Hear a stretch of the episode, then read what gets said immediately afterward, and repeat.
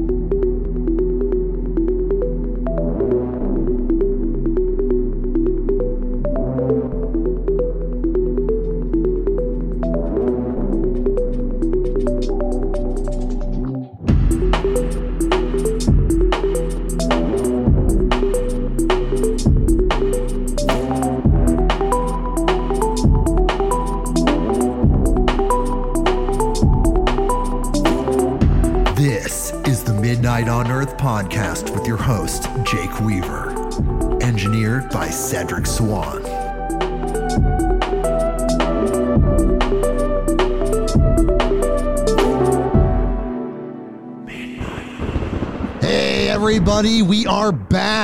with another episode of Midnight on Earth. I'm your host, Jake Weaver, and we are here to bring you more knowledge, more light, and more love. Incredible guest this week. We're going to be talking with a man named Richard Kretz about the alchemical search for the unified field and so much more. That's the new book that he wrote. It's absolutely incredible. We're going to be talking to him. It's going to be mind blowing. The Philosopher's Stone, so much more. But first, I need you to do something for me. Follow me on Instagram at midnight underscore on underscore earth. That is the address. You can follow me there. Spotify, Apple Podcasts, Google Podcasts, wherever you go to get your podcasts, click that button that connects us so you know exactly what's going on in real time. You get that notification when someone as incredible as Richard Kretz comes on the show, just like all of our incredible guests. You get that text or perhaps message to your Neuralink, depending on when you're listening to this. Not sure, but that's what happens. And of course, tell a friend, tell someone that you know that loves these type of podcasts. You know them, you know their frequency, you know my frequency. Match our frequencies for me. Help me get there. Bring them here, midnightonearth.com. Okay, so we are about to talk to author, shaman, Freemason, so many different things. Richard Kretz, we're about to talk to him, but first I need to read his bio. So here we go. R.E. Kretz has worked in the telecommunications and IT industries, and in the 1970s, he studied transcendental meditation under Maharishi Mahesh Yogi and later spent three years with a Native American shaman. He was raised to the degree of a master mason and has served as master of a lodge as well as holding many leadership roles within the Knights Templar.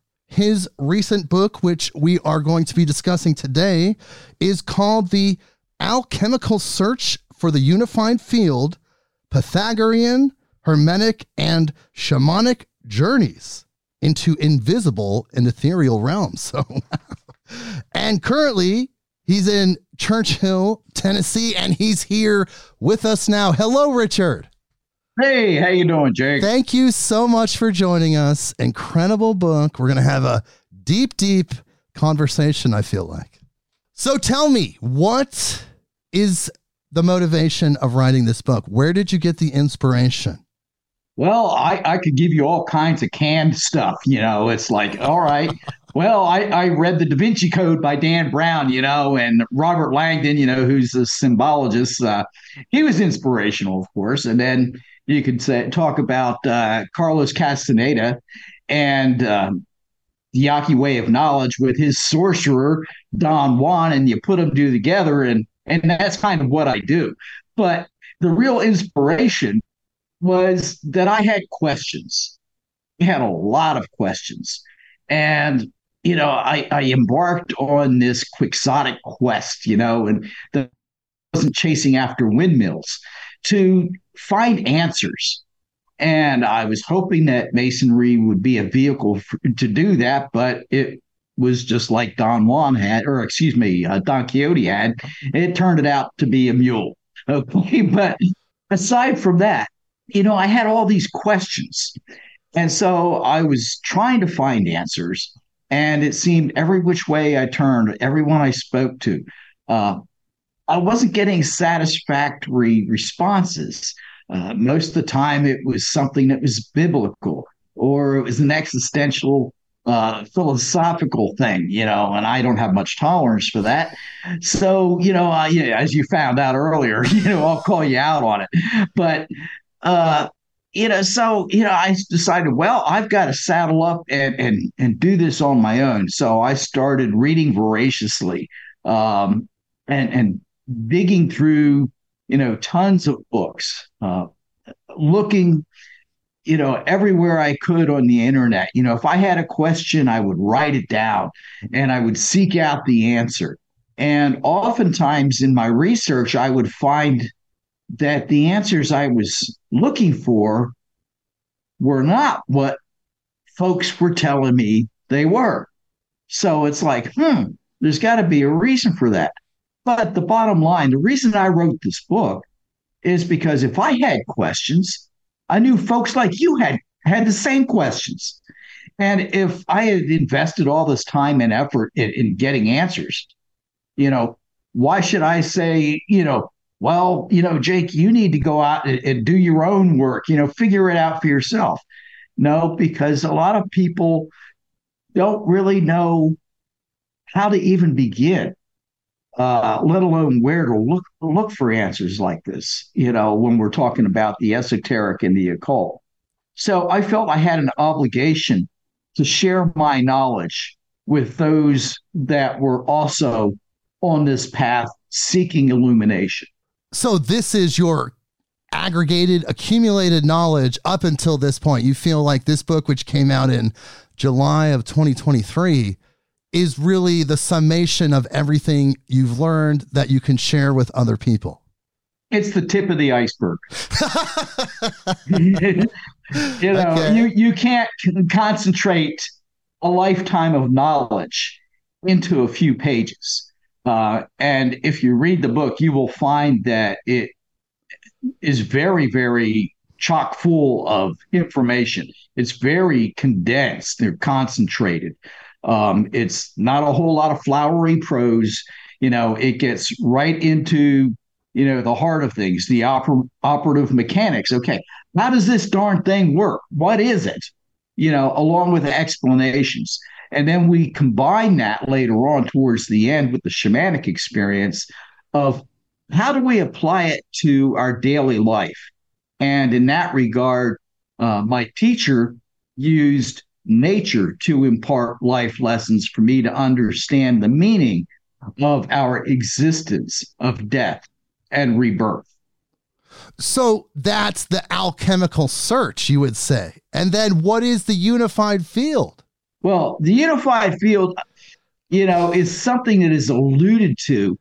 I really don't discuss it in depth in in in this book because that that'll be covered off in an, in another book that'll be coming out probably in about two years. Yeah, sneak uh, preview, people. But yeah, sneak preview. Uh, but the Philosopher's Stone, actually, uh, as you and I had discussed uh, pre-show, uh, involve has three attributes. Uh, the first portion of it is uh, transformation, uh, which involves alchemy, and and that's what alchemy is all about. It's a process of transformation, whether it's uh, physical or spiritual. Um, and then we look at the other attributes of the Philosopher's Stone, uh, one of which is immortality. And immortality alludes to time. So the question really is, is when we're speaking of immortality, can we also simultaneously be referring to travel in the space time continuum? You know, looking at it as a time as a fourth dimension, uh, in addition to the three spatial dimensions. Uh, and then we're also looking at uh, the third attribute, which would be the uh, elixir of life. And we have to define okay, well, what is the elixir of life? And how does that, you know, uh, play into all of this uh, with regards to the philosopher's stone? The elixir of life, it seems to be a vehicle for panspermia. Okay. In other words, seeding life on other worlds. And all of this comes out of a geometric model of the Philosopher's Stone that, you know, in a two dimensional form is usually what folks uh, envision as the symbol of it, where you have a, uh, a circle containing a triangle containing a square that has another circle, and there may or may not be something inside that interior circle. Um, that's similar to what it actually is. But if we extrapolate that out and look at it in a three dimensional aspect, and that's the whole thing about working with the occult, the esoteric, we have to learn how to see beyond. Yes. Not just what is in front of us, but, you know, and, and this is more than just shifting our, our, our world paradigms. We have to eliminate the construct of the box that we are have been functioning in. We have to get rid of all of that so that our vision will become much broader and we can see beyond. We have to just, you know, think well beyond the box itself, get rid of the box. So, you know, in a three dimensional aspect, we're looking at this model of the stone as uh, the five Platonic solids that Pythagoras actually discussed. And we find that, yes, you know, we have not just Western occultism, Hermeticism, okay? Uh, we are also looking at Eastern mysticism through Vedic science. Everything, you know, becomes blended into one. Um, you can't, you know, all they are, are these different modalities. Uh, they're, if you really take and look at them side by side, they're expressing essentially the same thing, only they're coming at it from different directions, different points of view. So there is this overlap. They're essentially the same thing, and that's that's what you know. So for someone to get hung up on say, okay, Hermeticism, you know, this is the only way that we can really look at it, you know, uh, or you know, the Eastern mystics saying, okay, it's purely Vedic science, or if it's shamanic, which is nature based, you know, it's all essentially the same thing.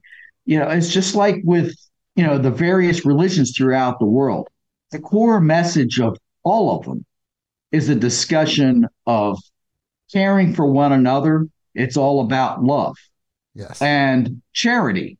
And charity is nothing more than love in action. Service exactly. And this is what you're talking about when you're saying the philosopher's stone. It's not really this specific stone but it's a concept it's a core set of functions within the deepest part of spirituality that shows up in every culture around the world. Right. And what i'm trying to share in in this book is that the stone resides within each of us yes so what i am trying to do is say, explain okay, it's kind of like a how to.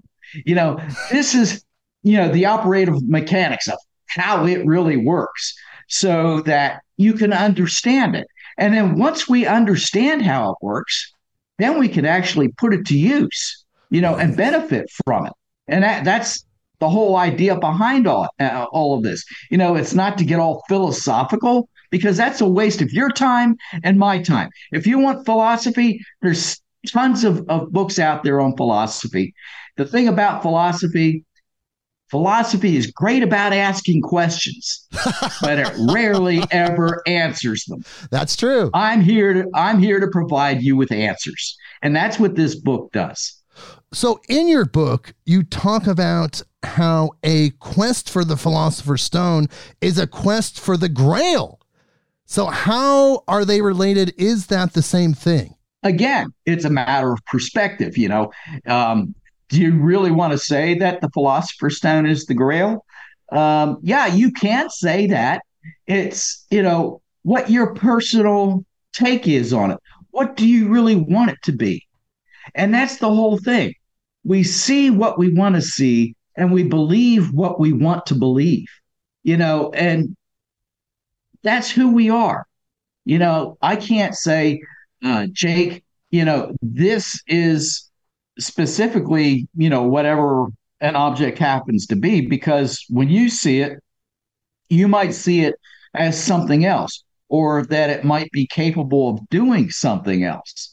Uh, So to say that the Grail is the Philosopher's Stone, yes, we can say that because when we're in search of the Grail, the Grail, from an alchemical perspective, is seeking a higher level of consciousness. I mean, we can get back into the Arthurian stories, you know, where we have Sir Gawain who is going out and he actually sees the Grail, uh, but he doesn't recognize it for what it is. Initially, he fails to ask a question, or excuse me, that was Percival. So, you know, years later, he's still questing to find it again. And once he does, and he remembers to ask the question. King Arthur is healed. The land is healed. Camelot returns. So you can say, yes, in that regard, the Grail is about transformation. It's uh, does that answer your question? Absolutely. This is just one example of how this concept of the philosopher's stone is transmuted and changed to different cultures but the crux, the idea is the same of what they're going after that higher level of consciousness, truly like the new earth, like Eckhart Tolle talks about. Oh, yes. And if you've read Eckhart Tolle, uh, he will tell you that this process of transformation, uh, metamorphosis, uh, it's a very painful. And, and that's one of the things that you're you're told about in within Vedic science as you're as you're looking at how do we attain that higher level of consciousness? How do we attain what we refer to as enlightenment? Well, we have to, first of all, as Tolle would say, burn off our ego. We have to divest ourselves of the superfluities of life. We have to realize, uh, you know, we have to go through this pain and this suffering. It's just like when a caterpillar goes into a cocoon you know, it's not a very pleasant experience for that caterpillar, you know, to go through this metamorphosis. But later on, he emerges to become a beautiful butterfly, you know. So, and that's what we're looking at here. There's a lot of pain and suffering involved. So, as you go through life and you come on hard times, it's part of this metamorphosis because if you can endure and persevere experience those difficult times and you're able to get through it, you'll have greater compassion for someone that is going through it, that is going down that same path that you have. So you have this sense of understanding because you've experienced where they are at and you you know what it's like. And even after you've come through this, you know, and become better than you once were, you don't forget it.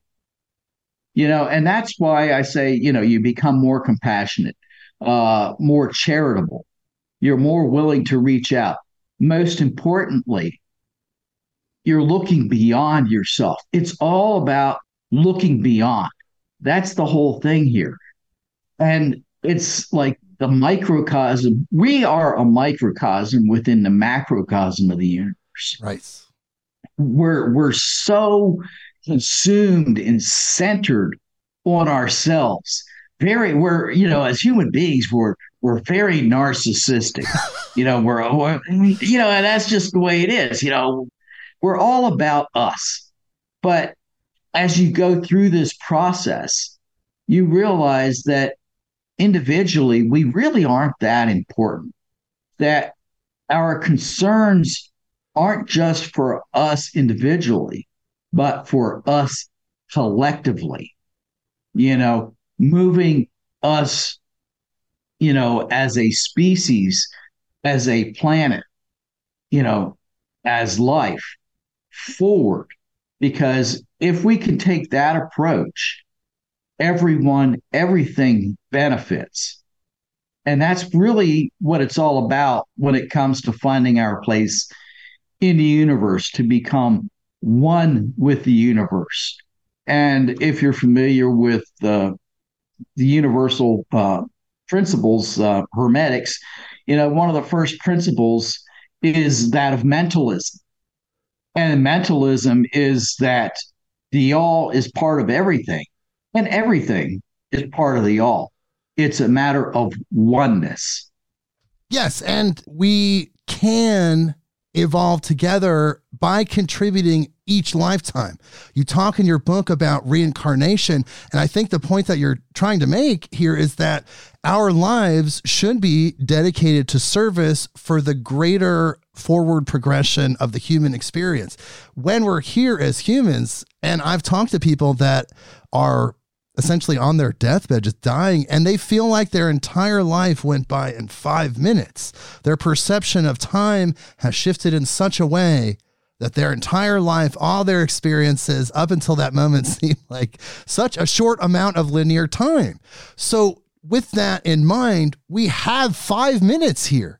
So, the only thing we can do or should do as high frequency beings, as spiritual beings, is dedicate our lives to service to help move forward. Because you know what? We're going to be back anyway. You're going to be back experiencing the work that you did. Exactly. You know, and, you know, this goes way back. And if you're looking at, you know, uh, authority figures, we can take and look at the Prince of Wales as an example. Do you know what the motto is for the Prince of Wales? No. Ich dien. Okay. It's German for I serve. Oh. And it comes back to what you were talking about before. It's the idea of selfless service. In order to lead, we must first be able to serve. Yes, absolutely. And service with the intention of giving not not expecting anything in return. Of course, there's energetic laws in place that the energy that you put out will come back to you. But if you dedicate your life to service, to utilizing your talents, discovering them, and then applying them to your service, you're going to have the best life anyway, and you're giving back. It's that you're in the flow of the universe, of life itself. Exactly.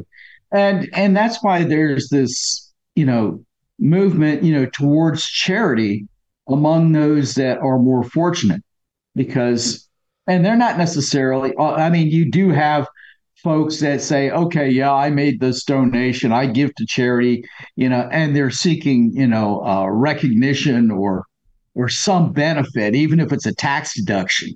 you know, they're they're looking for some recognition, some sense of reward, some benefit. But then you have, I think, the majority of folks that make charitable charitable contributions, and they make them anonymously um, because they're they're truly not seeking the recognition or the reward. Uh, their reward is in helping others. Yes. You know, when you and that's really what the best reward that you can and can actually have. Well, this is the illusion. I mean, we're literally living in a three-dimensional illusion that's both real and unreal at the same time. I don't know how it could be that way, but it is. And after we leave here, those actions, those are the things that are going to matter. That's what carries over. That's what binds to the soul as the soul progresses from lifetime to lifetime. Oh, exactly. You know, unless we're in a holographic video game, you know, and, and somebody hits the great reset. like, oh, oh, I tripped over the plug. Oops. yeah. you know, I was just having this discussion about this. Tell me what you think. One indicator. Now, I don't believe we're living in a simulation. I do believe we exist within the mind of the all, but an alien computer simulation, I'm not sold on. However, the biblical stories of Moses and the Jews traveling through Egypt and then manna appearing out of nowhere and, and, feeding them and sustaining them. Where did that come from? That seems like something that would happen in a video game where your character is about to die, you hit mm-hmm. this button, and then they get this food and they are able to continue their quest. Oh, we could have a wonderful discussion about all this. You know, I, I, I don't think this is going to be the today will not be the forum for that. All I will say is I'm not saying it's the aliens, but it's the aliens. Ah, well, of course, that's the next time you're on this show. That is where we will go, my friend. Okay, so tell me more about alchemy, though, because a lot of people hear this term and they think about medieval kind of early scientists trying to turn material lead into material gold. But then they also hear about how it's metaphorical, where it's actually an enlightenment process where you're the lead and you're turning yourself into spiritual gold. But there's even more to that. Can you tell us more about alchemy? Okay. Well, it's time to get the hip waders on. Um, alchemy, you know, that's a, a, scary word because folks generally just don't have an understanding of it. Um, you know, it basically is an ancient word for chemistry. Right. Chem refers to ancient Egypt, you know, and al refers to God. Um, so it's basically just keep eh, it's chemistry. We'll keep it simple. Sure. Okay. What does it involve? Okay. Uh, in its essence, it's a process of transformation. Okay. In that regard, we can look at it in the way that most people perceive it. And the initial one is that it is changing lead into gold from a physical perspective. Okay, that's how we're going to approach this first from a physical transformation perspective, changing lead into gold. Is it possible? Yes, it is possible if you have a nuclear reactor, because you have to change the atomic structure of lead uh, to make it something that it is not.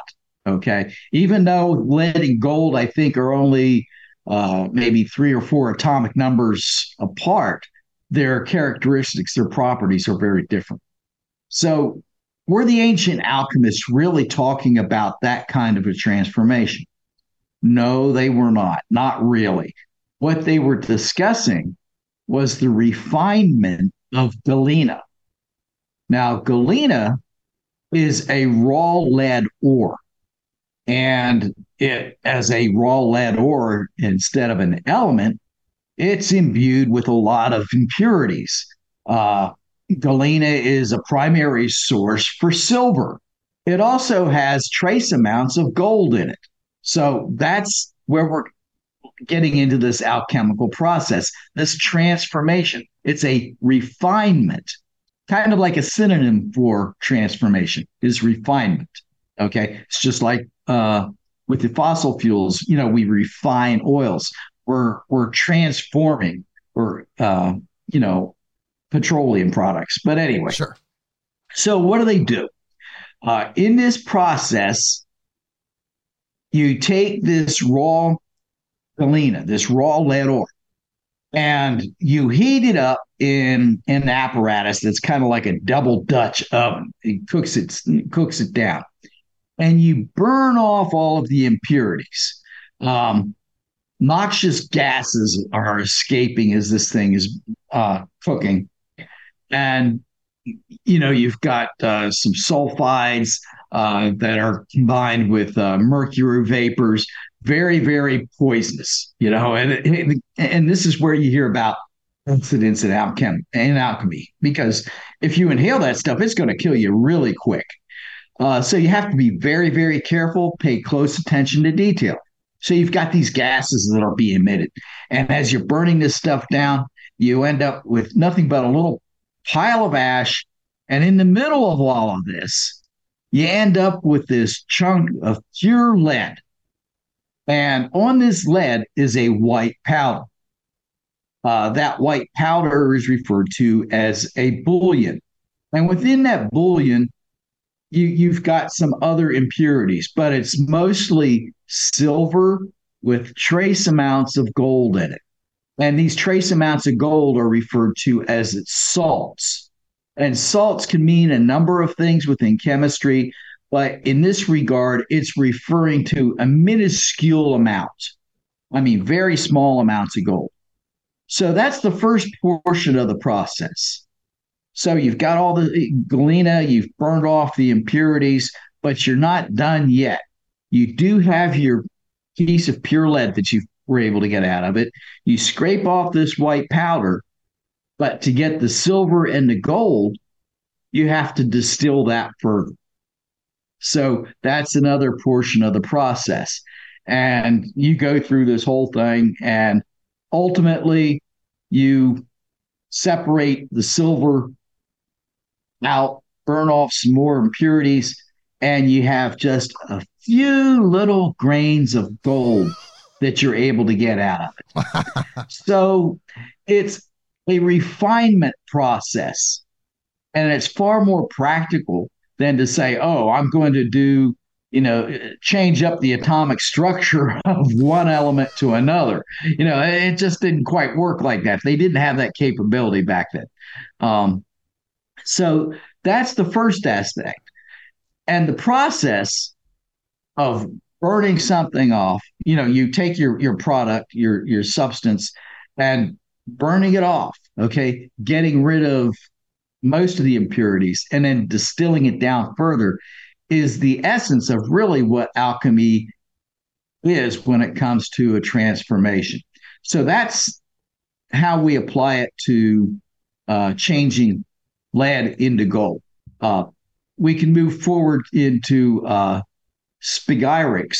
I believe I pronounced that correctly. Yes, spagyrics. Actually, we've had uh, spagyrics. Feral Fungi, Jason Scott, the leader in spagyrics, his company Feral Fungi, they make some of the most incredible products out there. And I was thinking about him right when you said that. Yeah. Well, was he a fun guy? He's a very fun guy. okay. So, you know, uh, uh, it's the process is the same. Uh, and how does that essentially works? Well, he probably shared a lot about that with you. Yes. In that, but I, I'm going to elaborate on it and take you someplace that you weren't expecting. Okay. So part of that process, you're dealing in spagyrics with plants, uh, flowers, plants, the roots, bark, you know, all that kind of good stuff. And in that process, one of the things that you hear referring to is deadheading. Okay. So you go out in the pre dawn morning and you go collect these flower tops that still have the dew on. And that's called deadheading. And you put them in a sealed container for a while and then you cook them down and until they're black. And what you're trying to do is get the oils off of the essential oils off of them. So you know, that's how that portion of the process done is done. It's the same thing where you're going to try and burn something down and then you're going to distill what remains to make it even more pure. And this is where I'm going to shift gears on you and tell you something that you, you probably don't know. Okay. I don't know how I don't know how well you know the Bible. Um, Pretty well, but you we'll see. so did you know that they discuss spagyrics in the Bible? Ah, you got me there. No, I did not know that. Oh, yeah. In the New Testament of all places. Okay. Most definitely. Remember when uh, John the Baptist was taken prisoner? Yes. Okay. And he's down in his cell. And uh, Herod Antipas, I believe it was, was celebrating his birthday upstairs and his stepdaughter Salome is dancing for him. And she dances for him only if he promises her to give him eh, to only if he gives her what she wants. What does she want? She wants the head of John the Baptist on a silver platter. Right. Okay, well, what does that have to do with all this? It's a dead head on a silver platter. Oh, In other words, God. it's the beginning of an alchemical process at a full moon because a silver platter represents a full moon. Wow. So it's the beginning of the alchemical process, spagyrics.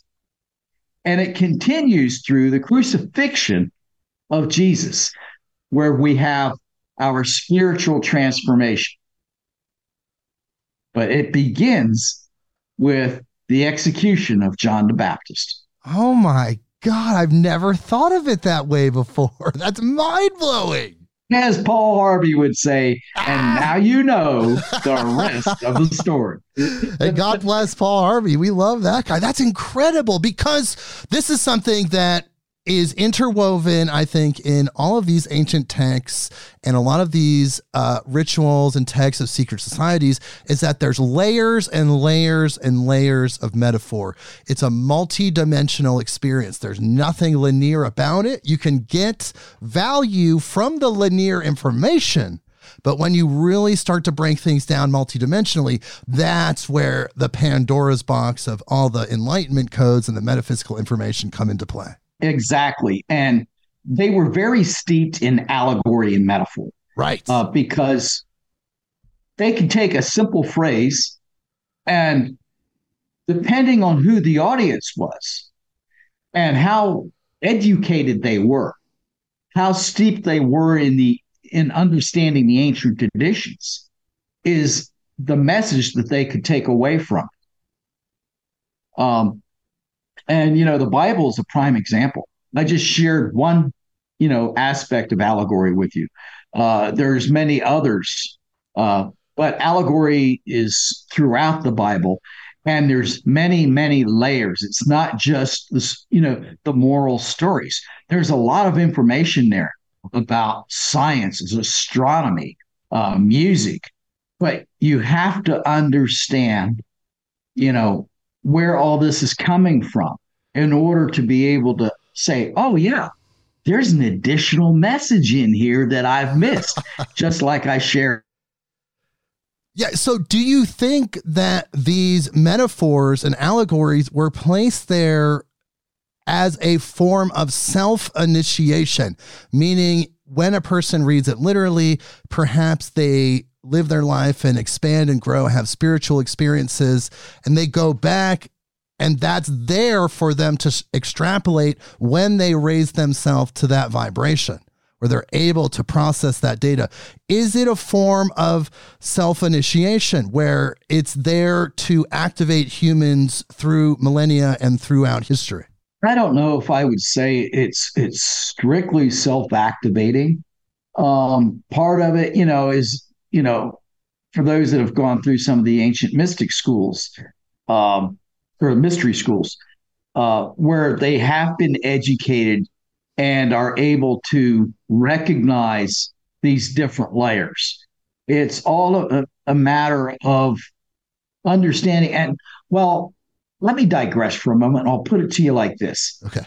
Within Freemasonry, we have what's referred to as the seven liberal arts and sciences, okay, uh, which are uh, grammar, rhetoric, logic, or dialectic, uh, mathematics, geometry, music, and astronomy.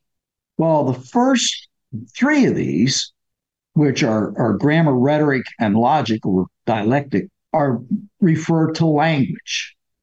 Language is the foundation of all our understanding. Okay. Um, and it's a progression that we're dealing with here. The language aspects of the seven liberal arts is referred to as the trivium because it has three. Okay. Grammar, rhetoric, and, and logic. Right. Three of them. So within that, we have to understand what words are and not just the meanings that we think of today, but what are the archaic definitions? You know, what is the history? What is the etymology of that word? Some of the archaic uses of it. And I'll give you an example here.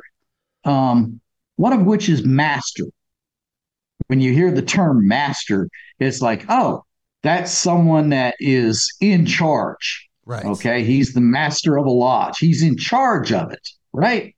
Uh, oh, he has a master of arts degree. That means, or he's a master mason.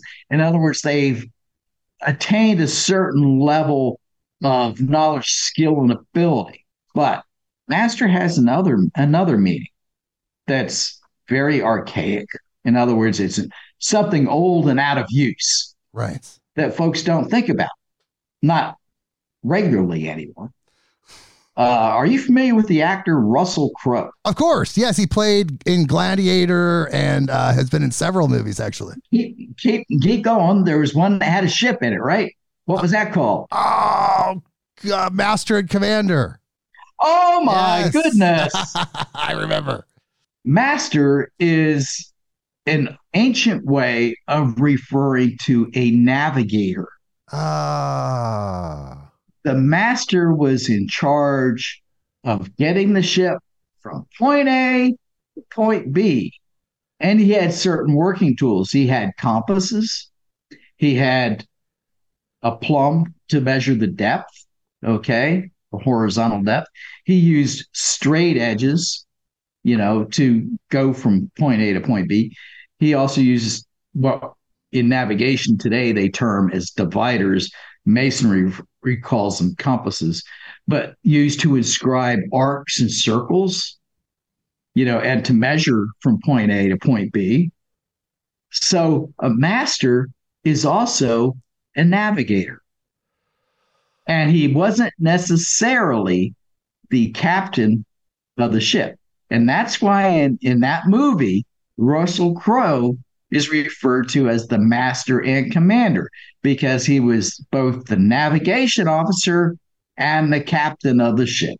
Ah, so then master almost takes on a shamanic connotation because it's not necessarily the leader, but the moral and ethical guidepost, you could say, the compass.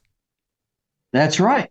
So you did yourself have an experience with a shaman that came into your life, as you talk about in your book. Since we just talked about that, tell me about this person named Charles and how that affected your life.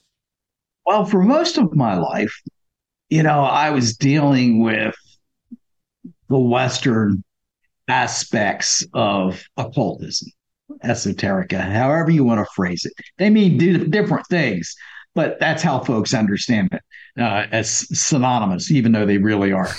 Um, so, you know, I, it is very structured if you're if you're dealing with Hermeticism or Vedic science. Very, very structured. Okay, which means that it's masculine in its application.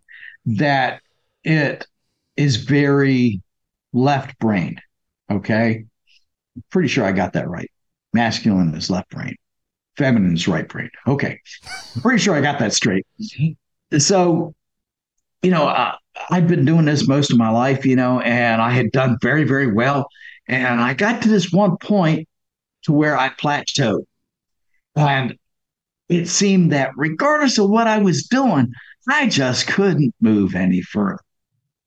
So about that time, you know, I had become a master mason, had just been raised up. And I had always, always had this affinity for nature as well, but I never related the two, you know, my love of nature with this occultist background. Uh, it just didn't come to mind. So I was involved with uh, a birding club, and a nearby town was having a migratory bird festival. So myself and several other folks uh, were out looking for places where that you know visitors could find good birds. We were given a lead to go visit with uh, Charles and uh, see if we could get permission to take some folks up to his place to you know if they had any good birds. Well, ultimately, yeah, he had some good birds, and he agreed to let us bring some folks up. And he resided at the top of a mountain, and I resided in the valley right below, uh, which was kind of interesting. And he said, Well, you know, since we're neighbors uh, out here in the country, being on the mountaintop and down in the valley, you know, that's close enough, you know. uh, he said, You know, well, why don't you come up, you know, and visit? Well, I did that. And uh, we shared this common love of nature. And that's how it actually began. We would just go, you know, walking across the mountain. Um, it was very rugged, a lot of underbrush, lots of rocks. And, uh, you know, we would just talk about, you know, plants, about the different animals, uh, the weather, um, the stars, you know, all sorts of stuff that was just very nature oriented. Um, and that's really how it began. And little by little, uh, he would send me off on, on you know, task to do. And they didn't seem like very, you know, important at the time, but, you know, it would just build up. And ultimately, these led to actually going on vision quests um, that were, uh, I'll just say, quite inexperienced. so, when did he reveal his shamanic aspect to you? Was it while you were on these walks looking at plants? I know you detail a lot of that in your book, which is incredible, but when did he really let you know that there was something supernatural going on? He never really did. Oh, wow. Uh, it, it, it's just something we didn't talk about. Uh, we were just two guys, two friends that enjoyed being with nature up on the mountain. Uh, we didn't talk about ourselves at all, aside from the first day that he told me his dad had been a Mason, but he wasn't. And he, he had seen my ring, recognized that I was a Mason. He said, Masons are good people, but you have a lot to learn. that that was classic Charles. But yeah, we just never really talked about it. We talked about nature. It was just kind of all part of, one thing. It just seemed very natural, uh, you know, as as things had had evolved there as far as what we were doing. He was teaching me. You know, I thought I knew a lot about nature when I went up and talked to him, you know, the first time. And because I did know quite a bit about, you know, nature, plants and animals and things.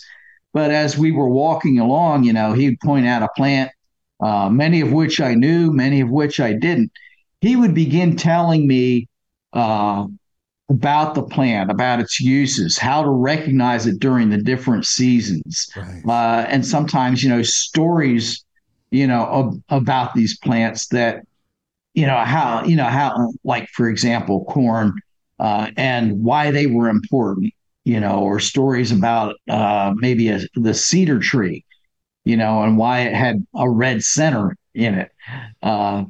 So this is how he was communicating. He was using nature to teach me. And when he would send me out on a little task to go do something, you know, it's not something I would generally question. You know, I might not understand it, but, you know, he was, I was learning.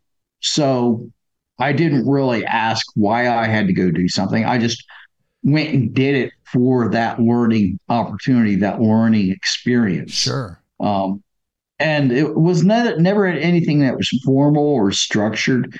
It's just, you know, whenever I showed up, it's okay, hey, great, you're here. Let's go for a walk. He just stopped what he was doing, and that's what we would do. We would go walk the mountain. So essentially, you had this training with Freemasonry. You had made it through the Blue Lodge, the three degrees. You had been raised as a Master Mason, and yet there was another layer of information, this natural layer that was coming to you through Charles to help you on your own evolution. Exactly. And what I found uh, later on, and again, you know, when you're going through this process, it is in and of itself a learning experience. Oftentimes you don't recognize it for what it is until it's much, much later. Right. But what I've I've found out, what I learned here is that the shamanic training, being nature based, was feminine oriented. It was very fluid. It didn't have the the the Western structure to it.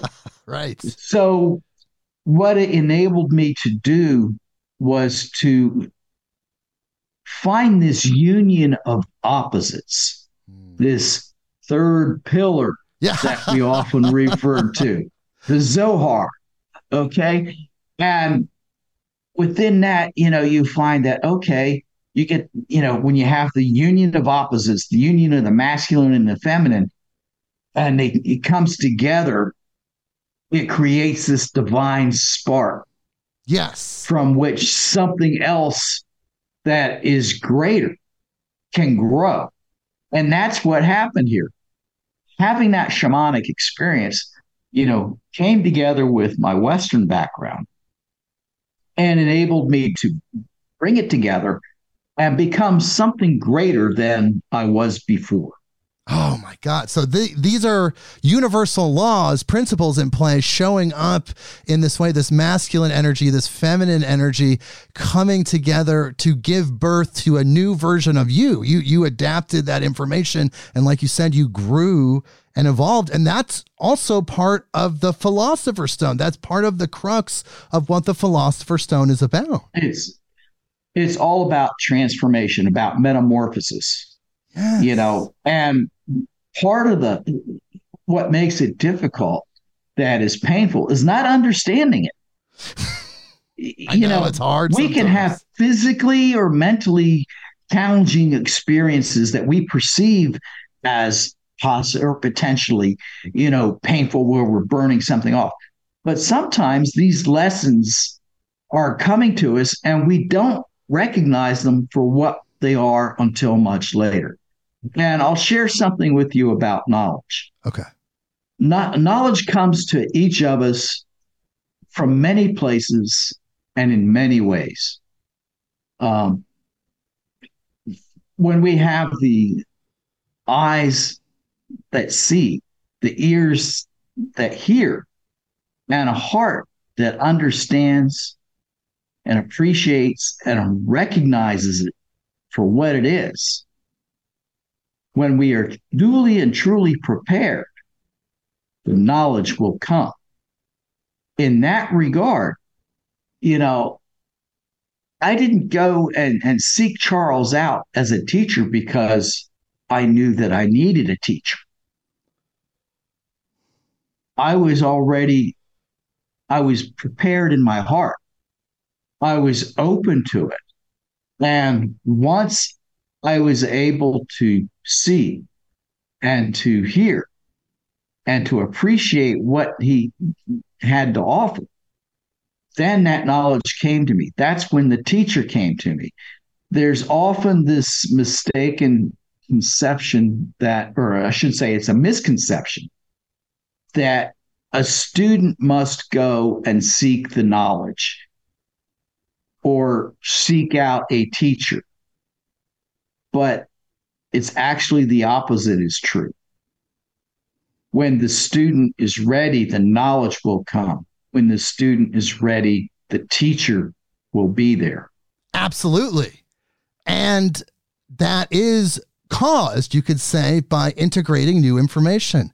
There is an action that needs to take place. You don't necessarily want to seek out the teacher, but you want to have a desire to learn and grow.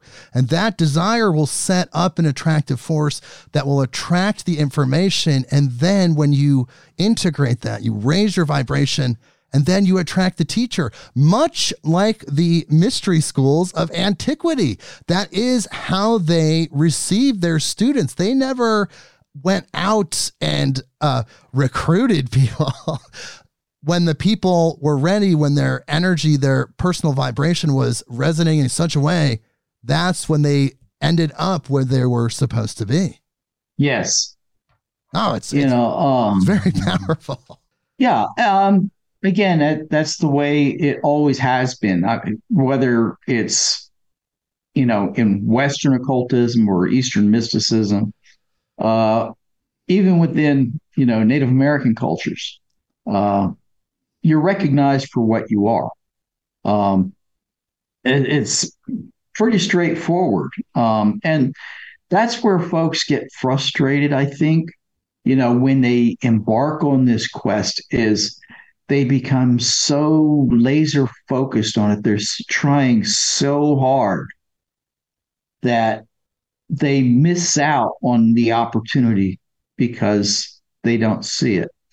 And I'll, I'll, share a little story along that line if you don't care. Oh, sure. Go for it. You know, one early on, when Charles and I were up on the mountain, one of the first lessons that I had with him is uh, we'd been up there walking around most of the day, pretty high elevation, lots of scrub brush, you know, around, and a kazillion rocks right? We're never on a trail or anything. We're just always going cross country. And we're out in the middle of nowhere, about 4,000 feet up. And he takes his walking stick and he points at a rock and he says, uh, "Lift that rock up. There's a snake that lives under there, and I want to talk to him." And, uh, and I'm like, uh, "Yeah, right. Here we are in the middle of freaking nowhere." A gazillion rocks all around us, and he's telling me there's a snake under this one that he wants to talk to. Uh huh. Okay. so, you know, I had my doubts. I lift the uh, lift the rock up, and lo and behold, there is a snake under. And he reaches down and he picks the snake up, and the snake wraps around his arm. And he looks at the snake, he says something to it, and then he thrusts it out in front of me. and he says, Is it a boy or a girl? Hell, I don't know. Get it out of my face. right. And so, you know, he's looking at it, you know, and he says, My, uh, look at this. He's got a forked tongue. He doesn't know if he's a boy or a girl. He doesn't know a truth from the lie. He doesn't know right from wrong. It's no wonder he's got a bad temper. He's confused. You know, he's nice to me right now, but maybe he'll he'll change his mind in a moment and and bite me. You know, but he says even with all that, with his bad temper, the snake is wise. The snake is knowledgeable. Yes, he likes to hide under things, or he climbs trees and hides in bushes.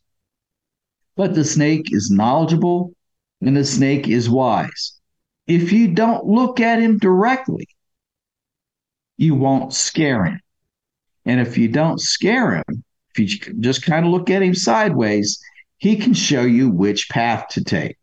And with that, Charles said something else to the snake. He set it down. We watched it slither off out of the corner of our eye.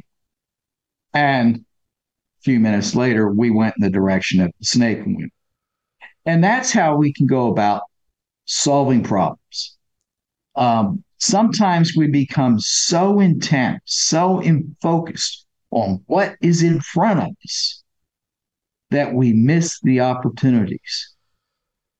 We have to be open minded and say, okay, if I can't hit this thing head on and solve it, and I'm banging my head on this wall, maybe if I come at it from a different direction, I can find a way in. If I can't get through the front door, maybe there's a window of opportunity. Wow, that's a beautiful story. It's and it really lends itself to the concept of multidimensionality. Information is different on different layers and different dimensions in third dimensional reality in a linear sense you might process that snake as like you said a traditional snake but he was able to look past that get that other set of information that exists in those planes and then adapt that to that situation. It's really really powerful. I love shamanic stories. Well, well when you think about it okay well what does a serpent represent? A serpent represents knowledge wisdom healing you know immortality you know, it, it, ha- it, has a lot of symbolism there. But at the core of that lesson, it was duality. Uh, it was a lesson in duality. Interesting. Interesting. And also, like you said, using your higher intellect, your spiritual self, to interact with something that will guide you. Something as simple as a snake can actually guide your life in a path in the correct direction. Absolutely. You know, we can go so far by ourselves as individuals. But when we team up, you know, partner with someone else or something else, okay, when we lend ourselves to a collaborative effort, we can go much further, much easier than we can if we try to go it alone. Oh, absolutely. and that's really what teamwork is about. Oh, absolutely. You know, I'll, I'll relate this story to you. One day I was contemplating why human beings only have two hands when it would be really nice to have a stabilizer, you know, like that third hand to hold the box.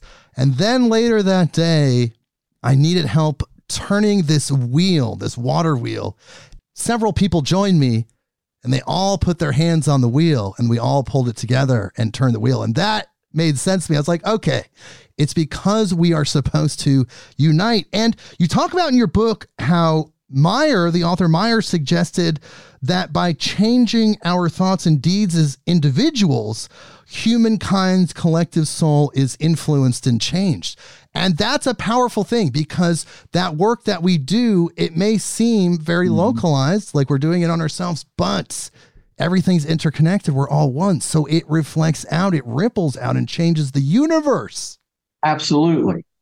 But, you know, my, what I was trying to share in that is that, you know, again, you know, the Western thought was very structured and without realizing it, limiting in what I was able to do.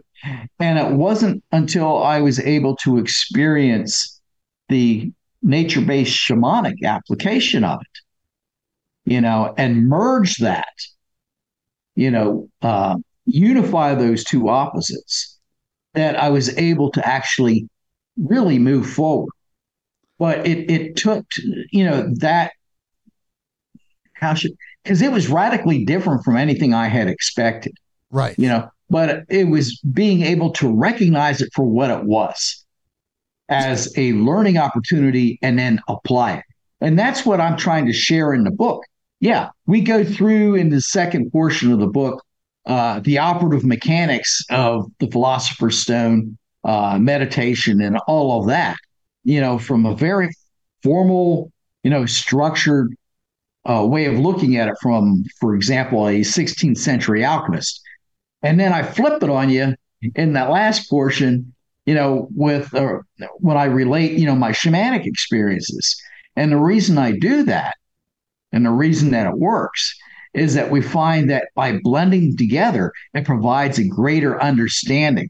So that, yes, we've had this acquisition of knowledge, and now we know how to actually use it we can apply it to our to our lives in a daily manner. Yes, I did love that about the book as well. And I loved how you modeled it actually after the three degrees of Freemasonry. You separated the book into three parts, like you were saying, because you have a very long history with Freemasonry. Can you tell me about that yes. a little bit? Let's talk about that just a little bit here. On both sides of my family, you know, uh, men have been Masons for many, many generations. Uh, so you know, there's a bit of a legacy there that I have to carry on. uh, I, I don't think uh, think of it as anything you know important. You know, it's not that big a deal. right, but you do feel like it is one pathway for people to experience kind of the mysteries, the mystery school knowledge. It really is, um, but it, you have to accept it for what it is at face value. Um, there are wonderful learning opportunities available uh, through Masonry. And the way I look at the lodge is it's this huge library, like the Library of Congress. There's tons and tons and tons of information in there. The reason I went to Lodge was to learn. The reason many go to lodge is for the social opportunities, the interactions. And some go because they want to get recognition, uh, have a sense of purpose, uh, you know, have some influence uh, to get, you know, degrees and awards. so, you know, it's just kind of like going to church the question I would pose is when you go to church or synagogue or mosque, are you going because you want to learn to pay your respects to to to deity, to God? Uh, are you going there because you like the people? Or are you going there because they have a nice spread, uh, spread of food after after service? I think it's different you know? for different people. And I think that most people exactly. do not go there for the learning, which is the crux of the whole experience. And and that's where they become misguided. They say, mm. "Oh, I don't like going to this place of worship or that place of worship." When you know what it boils down to is they may not agree with you know, the uh, the religious leader, you know, whether it's a pastor, a rabbi, or an imam, um, they may not like the people that are in the congregation, you know, or maybe the food is just sucks, you know, you know, but my point is that the reason that you go to church, the reason that you go to lodge is for the message. It's to learn. The leadership, the people, the food, the social activities should have absolutely nothing to do with the reason that you're there. You have to go for you and what you hope to get from it. And it almost seems like 1% of the participants, you could say that about every religion and things like Freemasonry, maybe 1% of the people are actually there with that intention. Yeah. And and I've noticed Richard that it seems like 99.9% of all the ancient mystery school information, the enlightenment information is out there in the world in books and websites and people have been writing about it for hundreds of years. It just seems like there there really isn't much that's exclusive at this point. Well, for heaven's sakes. Yeah, they get hung up on their secrets, you know, and that's all well and good. But, you know, just to, to tell it like it is, uh, very, very few Masons today know what the secrets of masonry are. Um, they they get caught. They they just don't know, um, and that has become a real issue with membership in the fraternity. Um, the average age of a Mason right now across the board is somewhere close to 70. It's right at 70 in the death zone, dude. You know, um, you know, life expectancy for a male is roughly 77, 78 years old. So what does that tell you? If the average age is 70 and the life expectancy is 78, that, that's that's not looking good. And the numbers are are declining. They're dying off. Why? because they're not replacing those who are, are dying with younger people. Um, and there's a number of reasons for that. And I think one of the reasons is these older brothers, bless their hearts, they have good intentions. They really, truly do. They're good men, but they're set in their ways, entrenched in their in their attitudes, beliefs, and values. And they don't understand esoterica, they don't understand occultism. Their emphasis, most of the time, is biblical morality. And that's what they're going to try to explain, you know, questions with, because that's what they relate to. They relate to the Bible. And it's got to be, the answers have to be in the Bible or you'll end up receiving, um, you know, existentialist uh, philosophy uh, based on human nature. You know, in other words, they're just guessing. Right. and that's really what it boils down to. So, you know, the issue with the membership is they're not getting, they're not able to engage and captivate a younger audience. And the younger audience is really, really hungry for, you know, this occult and esoteric information. They really are. So what happens? Oh, in 2004, 2005, we had two great movies that came out that were wonderful opportunities to improve uh, membership within the fraternity. And I'm talking about the Da Vinci Code right. and National Treasure. Right there was there was a lot of interest. You know, folks are going to the theaters, they're seeing these great movies. They've got tons of questions. So a lot of young guys asked Mason said, "Yeah, I'd like to be one. You know, I, I want to learn the secrets. You know, I want to be like you know Robert Langdon there in the Da Vinci Code, or Nicolas Cage in in National Treasure. You know, finding all this stuff." And the and the brothers, you know, again, we're talking older gentlemen, and their response was, "Oh, well, the Masons aren't a secret society. We're a society of secrets." Okay, that's cool. If if I join, I'll learn the secrets, right? Well, yeah, right. Uh-huh. So a younger guy will join, you know, goes through all this process of becoming a member. It takes months. And he goes to lodge and he finds out once he gets raised up and has gone through the degrees, it's a business meeting. There really isn't any education and training. Um, they'll have maybe a five minute education uh, spiel sometime during the meeting, but it's really not imparting any knowledge. There's nothing of substance there. And here you've got this younger guy. He's in this fraternity with these guys are two, three times his age. And they no sooner get out of meeting than they're going down and get something to eat. And they're talking about stuff this younger dude, you know, can't relate to because, you know, it's 30 to 50 years, you know, disconnected from him. So there's this huge disconnect. After a couple meetings, the younger guy is saying, well, you know what?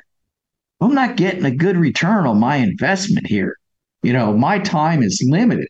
I'm already working two jobs, or my wife and I are both working. I've got kids. I'm not spending any quality time with my family. You know, I, I'm I can better use my time doing something with my family, uh, or at least something that I personally am getting a benefit from. Um, the dues are keep going up and up. Uh, and I can take and save that money. I'd much rather take, you know, a hundred dollars and take my wife and family out to dinner somewhere, or maybe spend a day at a beach, you know, have a good time, get some quality time, then waste it, you know, with these old farts. And that's the conundrum. Yes, I can see how that could be a hindrance in attracting the younger generation. But the Freemason situation is that it stretches back hundreds of years into time immemorial. And because of that, there is a lot of value there. But if people don't know about it, in this age of people being inundated with information constantly, if they don't know about it, if they're not aware of it, it doesn't matter if they're the same frequency or not there's a lot of distortion out there that's blocking it. So it's like they may be the right frequency, they may be attracted, but they're not going to find it because of the sheer oversaturation of media of things that are vying for their attention. Yeah, exactly. You know, and they get caught up in these secrets, you know, uh, as far as what their rituals and things are all about. Well, number one, they don't understand them themselves.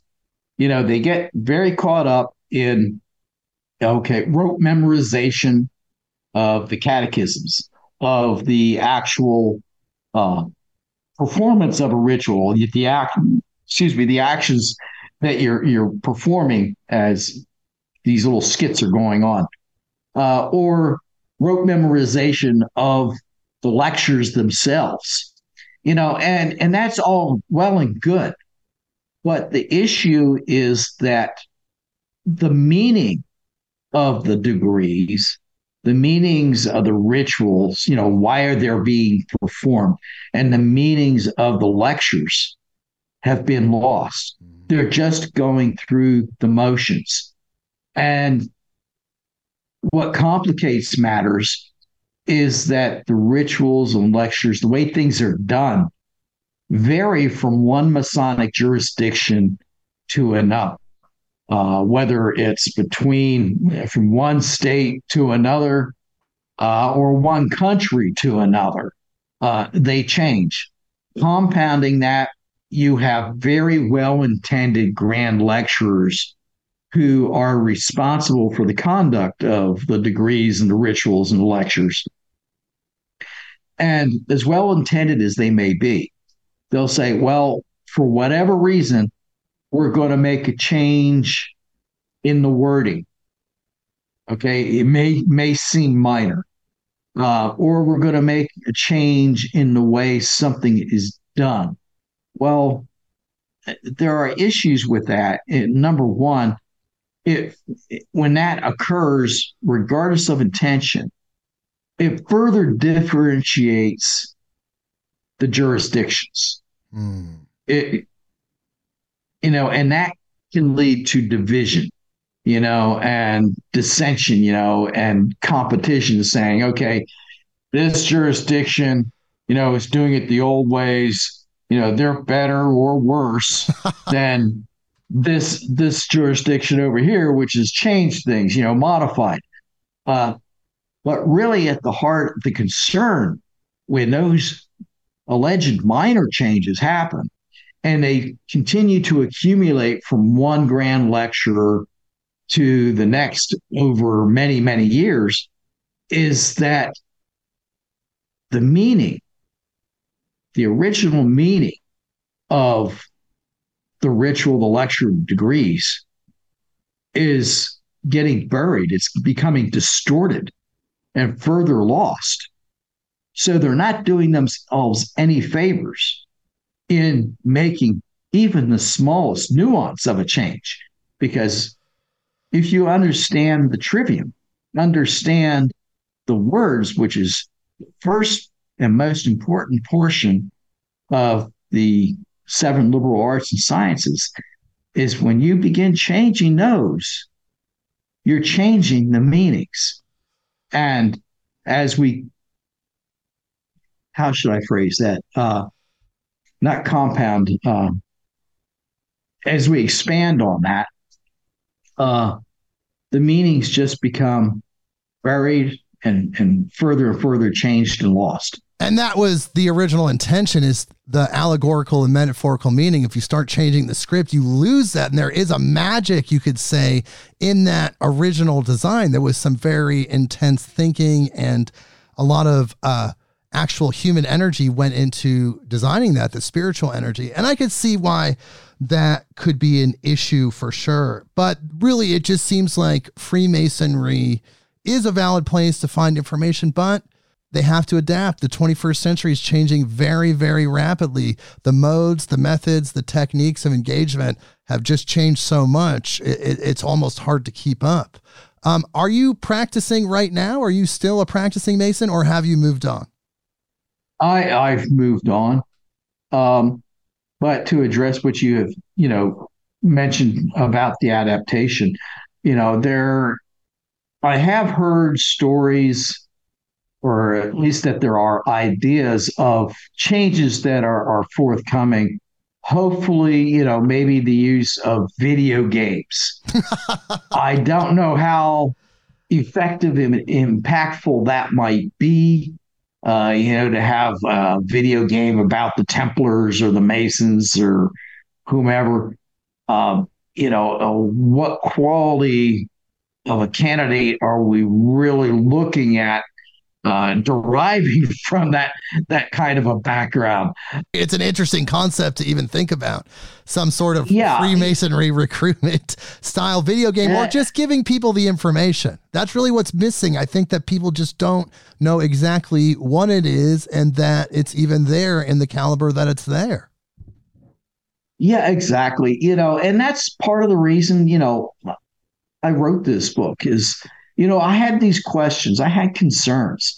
And as I mentioned earlier, uh, if I had these questions and concerns, you know, uh, folks such as yourself and, and your listeners, you you have them as well. And I, I think that we need to put them on the table and look at them for what they are, you know, uh, and, and not try to to make them something that they are not, uh, and address them you say, okay, you know, what does this mean? You know, what is it? It where is it, it? What are the roots of it? Where is it coming from? Really, what is it about? You know, that's what the secrets are. are. Um, it, it's not necessarily going to be found in you know some religious dogma somewhere or philosophy as i said you know, philosophy is great. It, it's really good for asking questions, but philosophy does not provide answers. Right. But your book, like you said earlier, it does provide some answers. And I do want to p- tell people where to find this because this book is absolutely amazing and it does break things down in such a way that you're going to grasp these core, very foundational concepts. So, this book that we're talking about, it is the alchemical search for the unified field Pythagorean, Hermetic, and shamanic journeys into invisible and ethereal realms. You can find it on Amazon. You can find it anywhere that books are available. And I know, Richard, that we can go on for hours. I feel like we're so similar. I, I, just actually didn't even look at the time. I was just locked into this conversation and realizing that we've gone quite a while. So before we go, before we take a break until the next time that you're on. Can you leave our audience with something? Can you tell them something that they can take with them and then also go check out your book? Okay. Well, first of all, they may want to check out my website. Uh, it's just recently published. Oh. It's stonedtemplar.com. Okay. And that is stonedtemplar.com. And I'm on my Facebook author page is uh, R.E. Kretz. So if you go on Facebook and you do a search on R.E. Kretz, uh, I should come right up. And you should recognize the mugshot here. But anyway, I would say that if I want to leave you with something memorable, is ask questions. Don't be afraid to ask questions. Um, and more than that, I would tell you to be a heretic because a heretic is someone that asks difficult questions that make those in power very uncomfortable. And that's why they receive that moniker. and if you're a her- heretic, expect to also be persecuted because that's what happens. Folks in power, folks that have influence, don't like to be made uncomfortable. So dare to ask questions, dare to know thyself.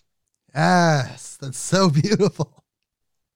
And also, don't be afraid of the answers because sometimes the answers aren't going to be what you expect. So you ask the questions, you might think you know what the answer is going to be, but then it shows up in a different well, way. Absolutely. And just remember if you're on this quixotic quest for the answers, okay, and you're jousting with windmills, just remember Don Quixote rode an ass.